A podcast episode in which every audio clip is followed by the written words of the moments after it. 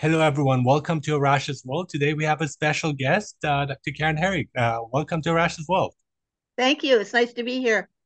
Great. And so, one of the first questions I ask uh, um, uh, anybody who appears on my program is how would they briefly describe themselves? So, uh, in any way they see fit. So, what would you say? Well, let's see. I'm a mother and a grandmother and a great grandmother and a therapist and a friend and a dog owner. Um, just a happy person, pretty much. That's wonderful. That's a whole range of, of roles and experiences and so on. So I I, love it. Um, today we're going to talk about your book, uh, Psychology of the Soul and the Paranormal. Right. So um, fascinating title, topic, and book. And uh, yeah, so what do you mean here by psychology of the soul? What would, what would you say? Well, when I started out to be a therapist, um, I had a master's in social work from Rutgers and a minor in alcohol studies because I came from an alcoholic family. And, and then I taught at a local college about um, health and alcoholism. Um, mm-hmm. um, and, but then I started uh, researching and getting to know a little bit about Carl Jung and William James. And they were both interested in mediumship, but none of that was ever taught in any university or college course that I took. Mm-hmm. And so psychology just kind of whitewashes that away. And then when I started dealing with people in grief, um, I would suggest they go to a psychic or a medium in order to make a connection with their deceased loved one, um, because that really helps their grief to know that they're not gone. Uh, they're just in a different place and they can send us thoughts and uh, you can talk to them in your dreams, et cetera, et cetera. So I started um, researching all of that. And um, then went up to Lily Dale, which is a medium community by Lake Erie. Um, and there's also one down in Florida uh, for the winter, but Lily Dale's in the summer. And um, I went to a museum there and I had been studying about the vagus nerve, which is the 10th and longest nerve in your mm-hmm. body. And um, you help yourself breathe through that um, on a longer out breath for panic and anxiety and um, uh, PTSD. So I got to use that with my clients to help them know they have this nerve and you have to take care of this nerve and you have to get it active in the morning. And that's when you're usually the most depressed and take a walk. And they were starting to really do it because they had a nerve. They had a reason to do it other than it's exercise and it's good for me, you know? Um, but then the more I got studying about William James and Carl Jung um, and different people having spiritual experiences that came to me, um, I decided to get a doctorate and find out more about um, how these spiritual experiences work, and they make uh, they make people's lives what do I want to say much more meaningful uh, because if they've had a spiritual experience or even see seeing their de- deceased relative in their bedroom at night or uh, talk have their mom calls their voice or whatever they realize there is a higher power or a god. And um, that's something that they're faith hadn't shown them. I mean, if your faith showed you that, that's wonderful. But a, a lot of people that come here, they say they believe, but they don't really believe. Mm-hmm. and and some of those spiritual experiences help them. Number one, to figure out that we do have a higher power in charge, and that we have a soul. And Jung said that um, this uh, was our job to find out what our soul purpose was in life, and to live that purpose. Um, and then we would be happier people. Well, number one, for most people, it's news that they have a sole purpose, right? And then how do they figure that out? Um, so we do a lot of work in therapy about that. Um, and uh, I, that's the whole story. You can ask me something else. I get lost in when I explain it to you. I, I want to also the foundation of psychology it's psyche and psyche is the soul. So but but uh, we got lost somewhere along the way. So it was more the focus of the body actually and when you look at behaviorism or even cognitive behavioral therapy and it's it's just trying to brand itself so much as a science that it forgot why we started psychology in the first place which is the study of the soul. We have certain uh, uh, psychologists like uh, the ones you mentioned but also otto rank who who who looked at the soul and said we need to bring the soul back into the discussion. And there was a lot of resistance back then too. Um, but I want to talk about uh, William James that you mentioned a, a bit about uh, his background and lots of things people don't know about it. The, the one of the uh, founding fathers of psychology, William, especially here in uh, North America, and then right. Uh, Jung that you mentioned, as well as Maslow. So let's let's talk about each of these um, very known individuals, but there are various aspects that we don't know about, and I some of it I didn't know about myself, and I'm interested in in them. So yeah, let's yeah, start William, with William James. Yeah. Okay, William James, the father of American psychology. He wrote the first two books on psychology, mm-hmm. which took him 12 years. Um, and um, he um, he and his wife lost a toddler child, a little boy. And so Mrs. James uh, wanted to know where her son was, and she would go to mediums in, um, in Boston. And then she asked him to come along, and that's how he met his um, Lenora Piper, who he called his White Crow, because she was a medium that could do anything, and she was uh, her evidence was you know ph- phenomenal, and she really gave a, an excellent reading. I mean, for the most part, a medium's reading is 85% accurate. That's the best you can get. Mm-hmm. But Mrs. Piper was tested for years, I mean, 20, 25 years, and found to be just had the gift. And some people are born with this gift, and, and then other people, they have a car accident or they fall down the stairs and they're in a coma. And, and then when they come out, they have a gift. Um, so most mediums inherit the gift. They've had it in their family.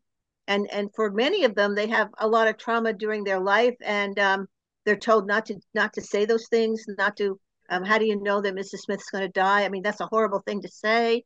Um, so mediums have had a rough life. Um, and I really have related to some of the ones that I've met because they come up in very traumatic homes. And they they don't realize that uh, you know this is something that they could use later on to really help people. Mm-hmm. and you have so, to have a certain like sensitivity to to perceive that too. Would you agree that yes, yes, we're born with it but it's also something maybe that we can we can grow and expand or we can stagnate mm-hmm. and stifle because of our experiences and our reactions. Is that correct yes and i think if we realize that it's it's a clairvoyant ability meaning it takes you to another uh, place that's higher than our third dimension. Mm-hmm. Um, and people that like near death people that go there up there mm-hmm. say that they're in the now. There's no past, present, or future. You're just there. Mm-hmm. And it's so meaningful because you are in the now.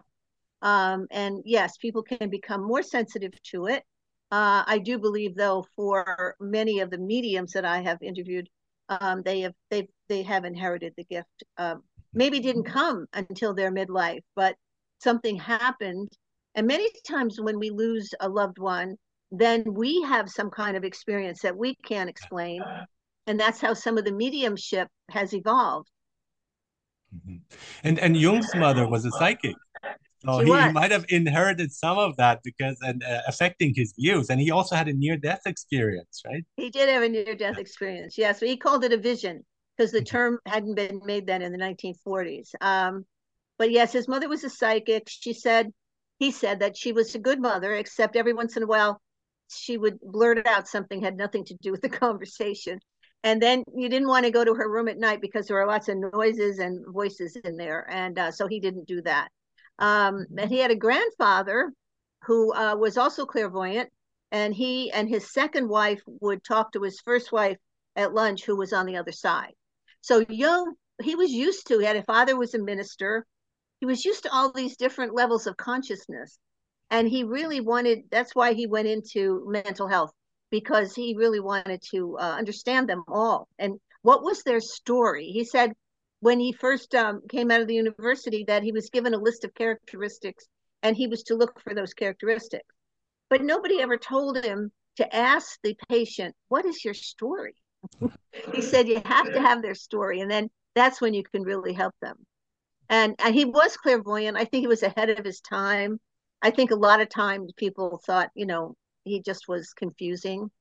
Um, but i i happen i enjoy reading him. Um, i think that he's very clear really. If you know that he's clairvoyant and and Maslow, so the the person now, we associate with uh, your self actualization and just the optimal living, something that wasn't really the focus of psychology. It was like focused more on like mental health, mental illness specifically. And now he, he he shifted it and just looked at how can we flourish, how can we live better, enjoy life, which is a very very important uh, shift there. And he also had spiritual experiences. Yeah, um, he, Maslow mostly from where, where I'm coming from, he he said that uh, just being was uh, being close to God, mm-hmm. and if you were being at your highest level, that was the whole point. So it was rather like you know, if you found your soul purpose, you you were going to be happier. But he took religious experience away from James, and he called them peak experience for education, and then and he studied positive things that happen to people so he was one of the first ones. Everybody else was studying what was wrong with them. Mm-hmm. So he he studied how, what makes them happy. And what made them happy was that they had spiritual experiences, although he called them peak experience. Mm-hmm. But he was uh, quite unhappy himself in it during his, his life and his childhood specifically, right? Or was he? I, I don't know that much about Maslow's childhood. Mm-hmm. Mm-hmm. I think it's kind of like transforming that. And that is like when we have like when we suffer and we have these traumatic experiences, it uh, it kind of we have the chance of uh, growing from all of it and of, of connecting with uh, with something higher than ourselves in many ways and it's just like brings things into focus and uh, I think a lot of people are uh, shunning the, the feelings of grief, the negative feelings, uh, anxiety, and so on. And I think that, that through connecting through them, we have the chance of like expanding our, our mind, but also connecting to something very, very helpful and very true in ourselves. Yes, um, it's been proven. Uh, Kenneth Ring did a lot of studies. Um, he wanted to know why did this group of people have a near-death experience and this group didn't. Mm-hmm. So he did some studies uh, on, um, he did a home inventory and he found that the people that had the near death had more traumatic um, experiences in their home um, and, um, you know, be, being beaten and incested and all kinds of negative things happened to them. And then they were able to disassociate quicker because, you know, that's the only way they could stand what was going on in their house. They could disassociate. So then if those people are in a car accident or on a um, heart operation table, they are more likely to disassociate there and have a spiritual experience. And, and we, we put things into perspective because when when we have those experiences, we realize there's something more out there, and uh, and and and we see that. And and in most of our regular existence, we we often just get by and we're okay with it. But it's that uh, those like opportunities, I would call them, that uh, can help us connect with uh, with uh, ourselves again on a, on a on a higher plane. Yes, absolutely. And so we're not born tabula rasa. We're not just a blank slate. So you're, you're saying we're, we're born with various other things. Let's uh, talk about that because it's not that we come into the world and it's just like we start uh, on, on a clean slate. Uh, it's it's there, there's more to it, right? Yes, there is. So if you take uh, Jung's, pers- Jung's perspective of your unconscious, mm-hmm. which he believes has an intelligence of his own, so it's much more important, the unconscious to Jung, than it was to Freud. Um, so he says you have five layers of your unconscious. And this, if you know, if you do the five layers in therapy or, you know, with a trusted friend or whatever, uh, you can get down to pretty much what you think you came here for. So the first level is your life and how, what happened to you, right? The second level is your parents' lives and how did they affect you. Um, the third level is DNA. So he was really big on um, on checking about your ancestors and doing genealogy.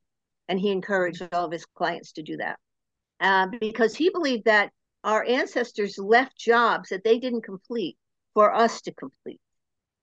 Um, and you find sometimes that a lot of people that have mediumship abilities, they had a grandmother, a great grandmother, an aunt, somebody back there who had these abilities, but they always hid them or didn't really, you know, bring them out totally. And then the fourth layer is your culture or your country. So how did that affect you? And then the fifth layer is your soul slash self. So he believed that when we went through all these other layers in in therapy of finding out who we were and going through um, all the trauma and everything that happened to us, then we would be able to have the soul slash self kind of come up our unconscious and become more um, aware to our ego.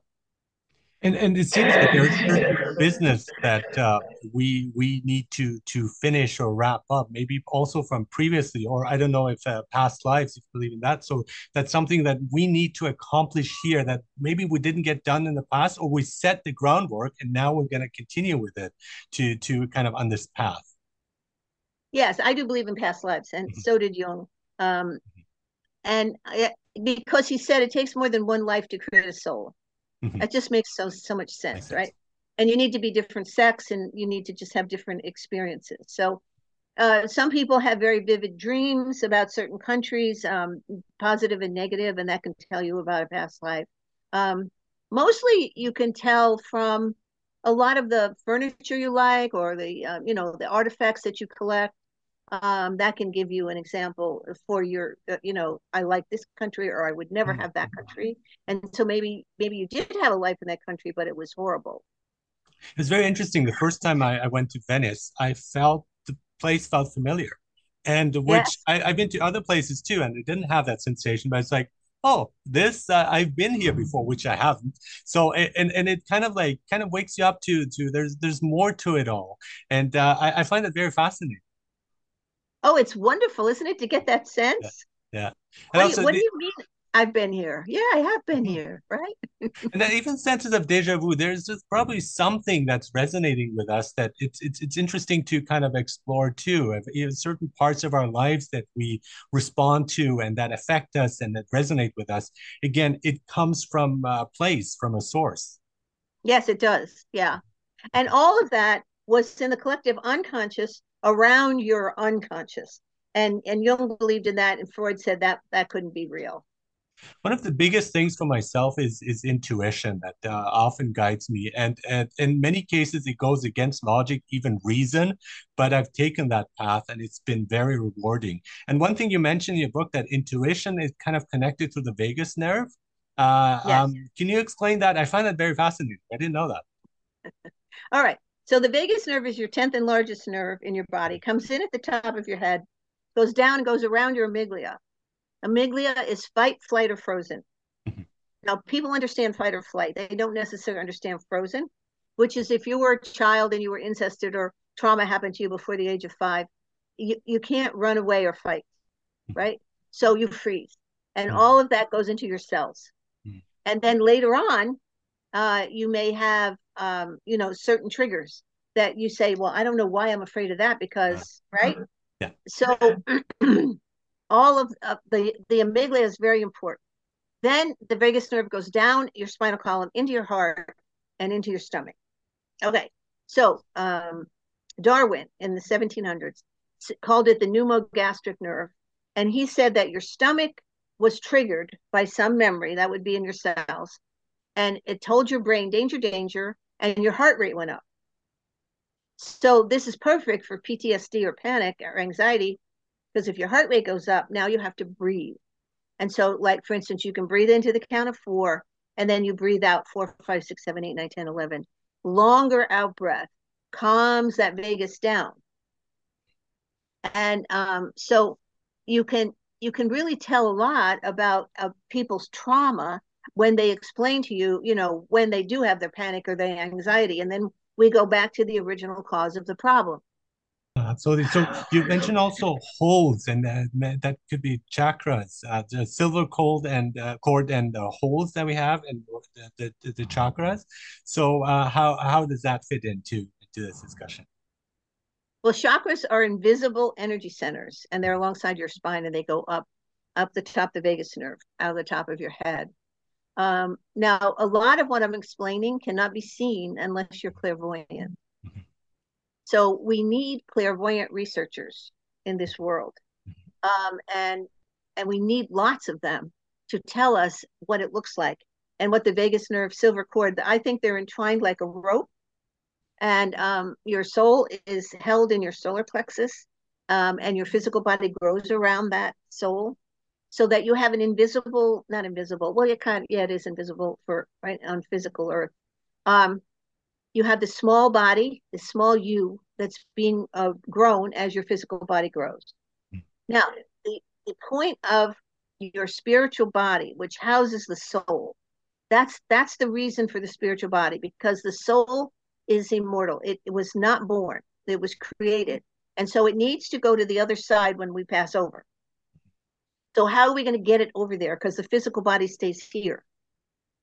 So um, in the solar plexus, there is an automatic, um, what do I say, physical thing that your body does, like the, the uh, near-death people have uh, uh, written this down and they hear a click around their ears and their whole body turns counterclockwise and this um, spiritual body goes up that vagus nerve and out the top of your head which is your top chakra you have seven chakras in your body mm-hmm. from the base of your spine to spine to the top of your head and then you go up and you go back to where the soul came from mm-hmm.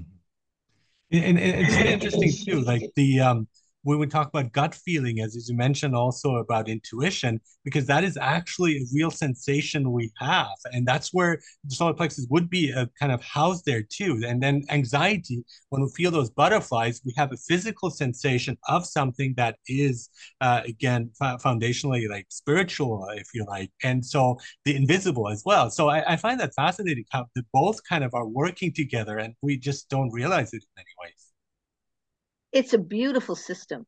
I mean, I've been a grandmother and a great grandmother, and you see a baby be born, right? I've done that twice. It is the most beautiful thing in the world.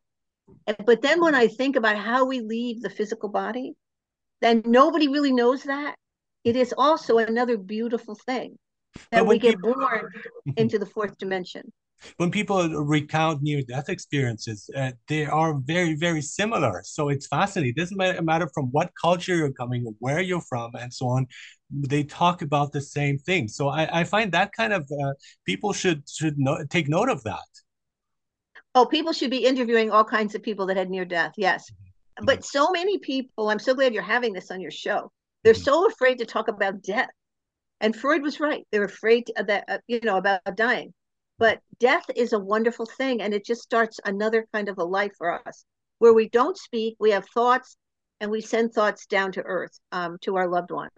Mm-hmm. So you also talk about positive and also negative spirits. What uh, good and bad spirits? Uh, is there something that we can do? What should we watch out for um, uh, in that respect? Well, I think um, Jung always talked about negative spirits being um, immature people. Mm makes so much sense. Yes, yes. They're just fooling around. Like There's a lot of them around, especially nowadays. yes. Um, yeah. So I don't really dwell on negative spirits uh, a lot. I I have had clients who have had uh, what we would call possession, mm-hmm. and um, they are doing something that is encouraging that spirit to come. Mm-hmm. And so if they won't work with me about what are you doing, because many of them want to stay um, innocent. No, I'm not doing anything. Well, yes, because they, there's a million people that spirit could be with. And if you're not doing something, they're not going to come to you. I think people are also afraid because of that, and so they don't approach the the paranormal because they say, "What if you know something can go wrong or uh, bad spirits could take over?" And I think we, we really need to to show the courage and be okay with it to delve into that. It's it's it's actually also miraculous. And so when when we do that it, we realize it's it's actually not that scary. It's our own fear that's often stopping us from from from moving on. Oh absolutely. Yes we are. And what i always say is that spirits on the other side are your loved ones. They're just people. Mm. and they ended up over there. And hopefully they're going to continue their work over there because you can you have a guardian angel and you have spiritual guides to help you. Um, but usually when they go over there, they just want to contact you and let you know where they are. so lots of times you'll, you know, get them in your dreams. Um, you'll smell their perfume or their uh, aftershave lotion, um, cigars. Um, the songs will come on the radio and it's their song from 1941. I mean, why are they playing that song this morning? You know, um, but it's uh, honest to God, they can pick up on, on electricity. They can make things be played. They can um, work on your computers and your iPhone, and they can change words because they like to play with electricity. Oh, okay. Oh. Yeah, yeah. And we've seen it in, in, in, movies and horror movies too, but it's it's yes. it's something that's quite fascinating. And so um when when my dad passed away, um I uh, one of the last things I said is I, I believe in, in an afterlife. And I said, come and see me And I said, come and visit. And he said, I will. And he did. He showed up in my dream and basically said, here I am. So what do you want to talk about? And and and so so people might think, okay, this is just my own imagination or fantasy. I beg to disagree with that because it was really him. And so and I felt it too. It's not just a random dream. And and I think once once we realize that that that fear of death would just kind of dissipate, you're like, well, just enjoy your life and then enjoy whatever comes after. Yes. And what you're talking about is you have a heart head experience with your dad. Mm-hmm. I mean, you feel him mm-hmm. and you know it's him and it's wonderful. Mm-hmm. And that's really what the now is. And more people, if they would think about it, uh, I used to run spirituality groups and the more we everybody talked to different people about their different spiritual experiences, more people realized they had had them, mm-hmm. but they they negated them. Yeah, because our, our we're so busy and then people um, active imagination you know going into your imagination and imagining things is something that that jung suggests that you do. And what he did when he was having very bad dreams after freud kicked him out um, he was having all these you know he was having dead people come to him. Ezekiel salome from the bible his father came to him. And but he said that was the only thing that taught him he wasn't crazy because he he realized that people that are deceased come through your unconscious and that's where spiritual experiences are created also. And so he said i can't be crazy because i'm talking to dead people. Anyway and he loved it.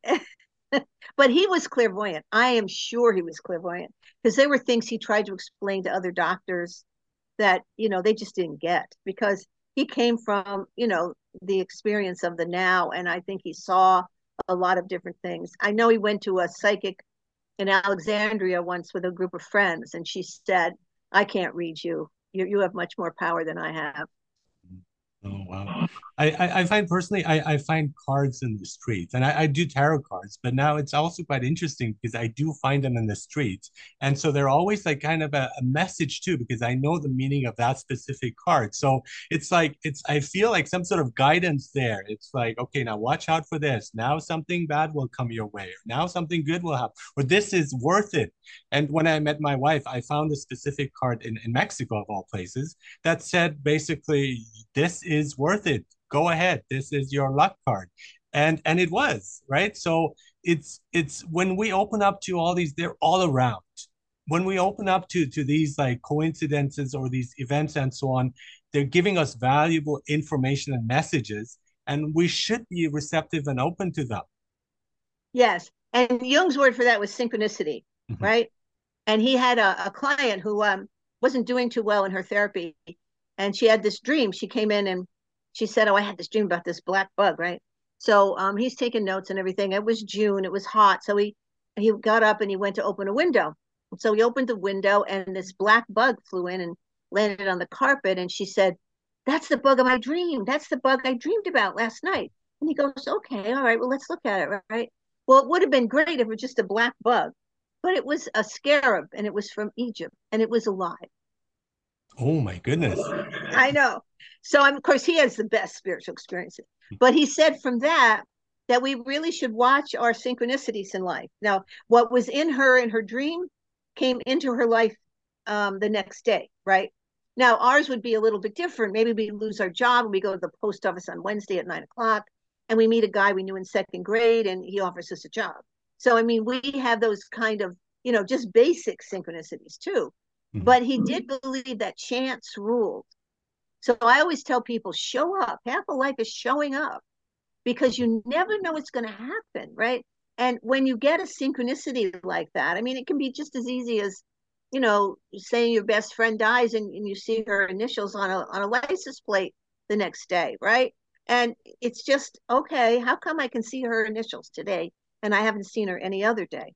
So pay attention. You're right about all these, and we call them coincidences, but they're the deeper ones are synchronicities, and they really are to show us that we're on the right track. You know, keep right, keep going. You know, be that woman that you met. That's right. yeah, and so it's it's kind of interesting because I met her at uh, a medical clinic, and so a lab, And so the, we actually had two labs there, and there's one on the left side and one on the right. And I turned to the right and met her. And so it's it's those kind of de- decisions of like your gut feeling is kind of guiding you in one direction. Out of curiosity, I went to the other lab, and he was a bald guy, and it's like, okay, I I, I made the right choice. You know? So it's it's really like giving things, uh, listening to your intuition, listening to that feelings that's that's guiding you not dismissing it as just fancy or or just just give it a try. And uh, i think that that's hugely important too.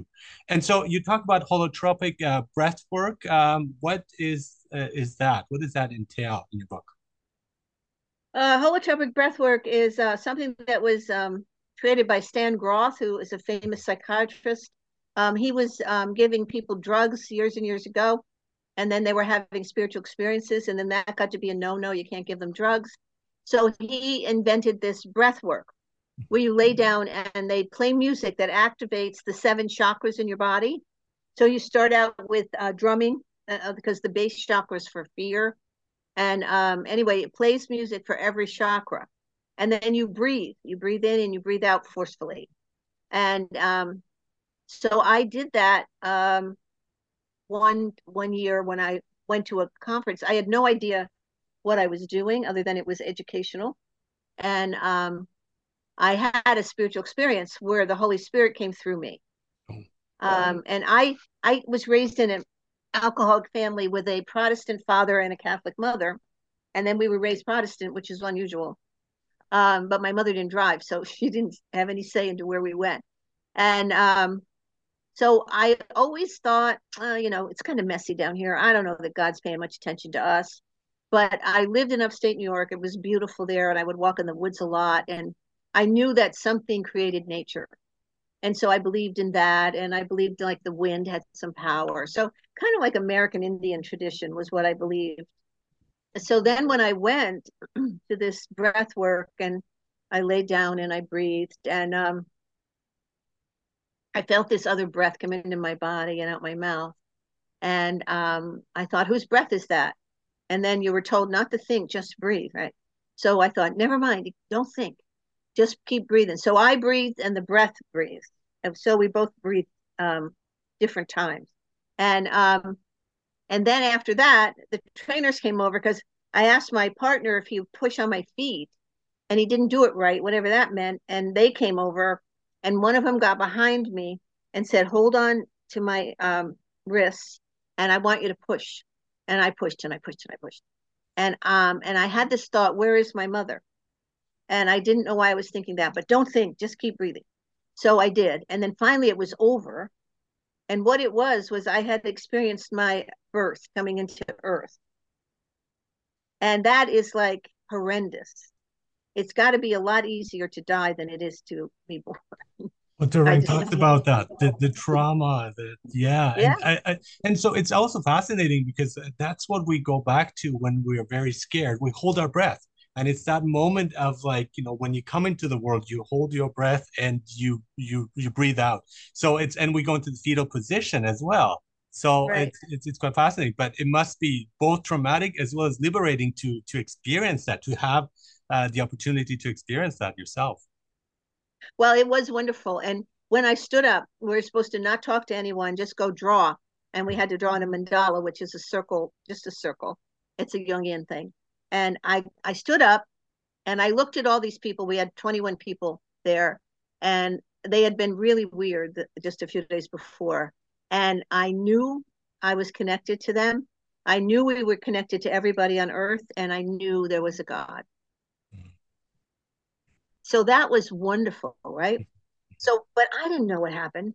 So then I went in and I drew. I drew a flower and grass and the sun and I don't know. So I, that's what I drew. And um, and then they said you go to lunch. And then after lunch, we all got in a circle. We explained our drawings. Well, number one, I thought I'd been there for 20 minutes and I'd been there for four hours. Oh. So lose track of time and space, right? And um, and so then I came back and um, the professor looked at my drawing and she said, Oh, well, that's a rebirth. You had a rebirth. And I thought, Oh, okay. Now, nobody mentioned a breath that came into them. So I didn't mention it.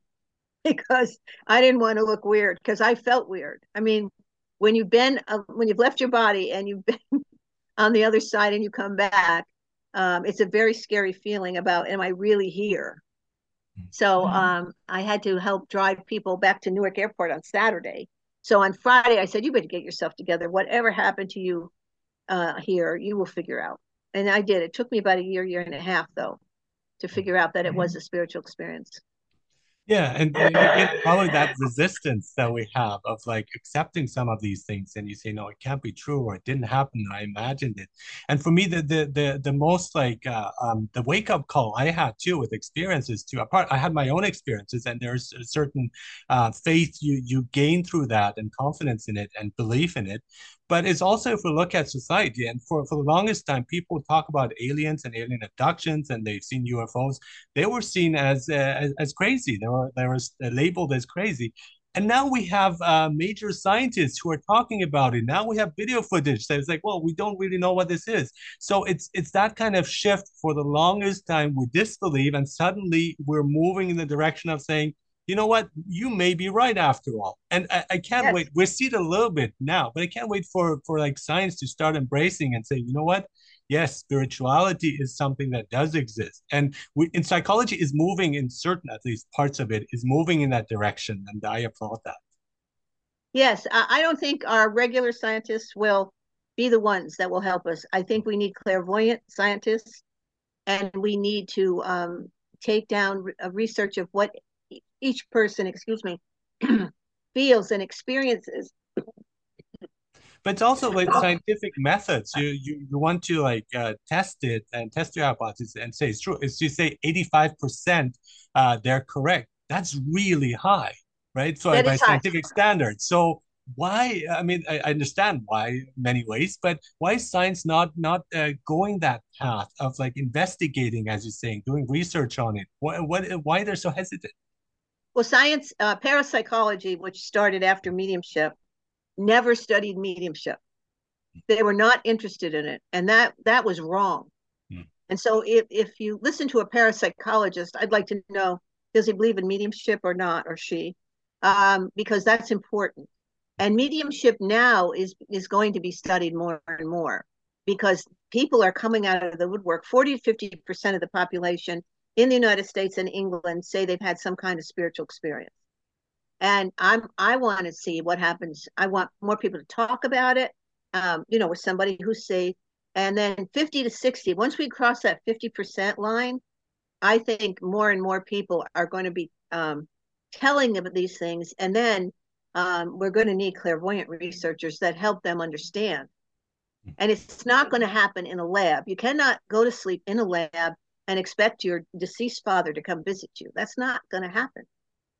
So we have to have somebody who has had their deceased father in their bedroom, a clairvoyant person listen to them, and somebody else who's trained um, and take down all of the characteristics. And then we compare all those characteristics to another deceased person.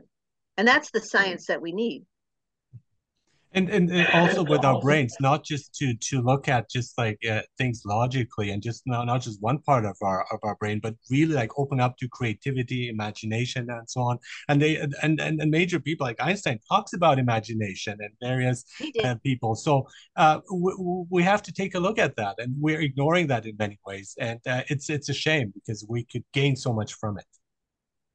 Yes jung was big on active imagination and and it was wonderful the more you could imagine the happier he was and, and because it's your imagination so whatever you're getting you can use somehow in therapy mm-hmm. Wonderful. So, uh, Dr. Karen Herrick, uh, you're um, uh, the director of the Center for Children of Alcoholics, social worker, uh, reverend author, and your book is Psychology of the Soul and the Paranormal. Thank you so much for being on Rash's World. It was such a pleasure talking to you. Thank you for having me. It was a pleasure talking to you too. I like your enthusiasm. Thank you.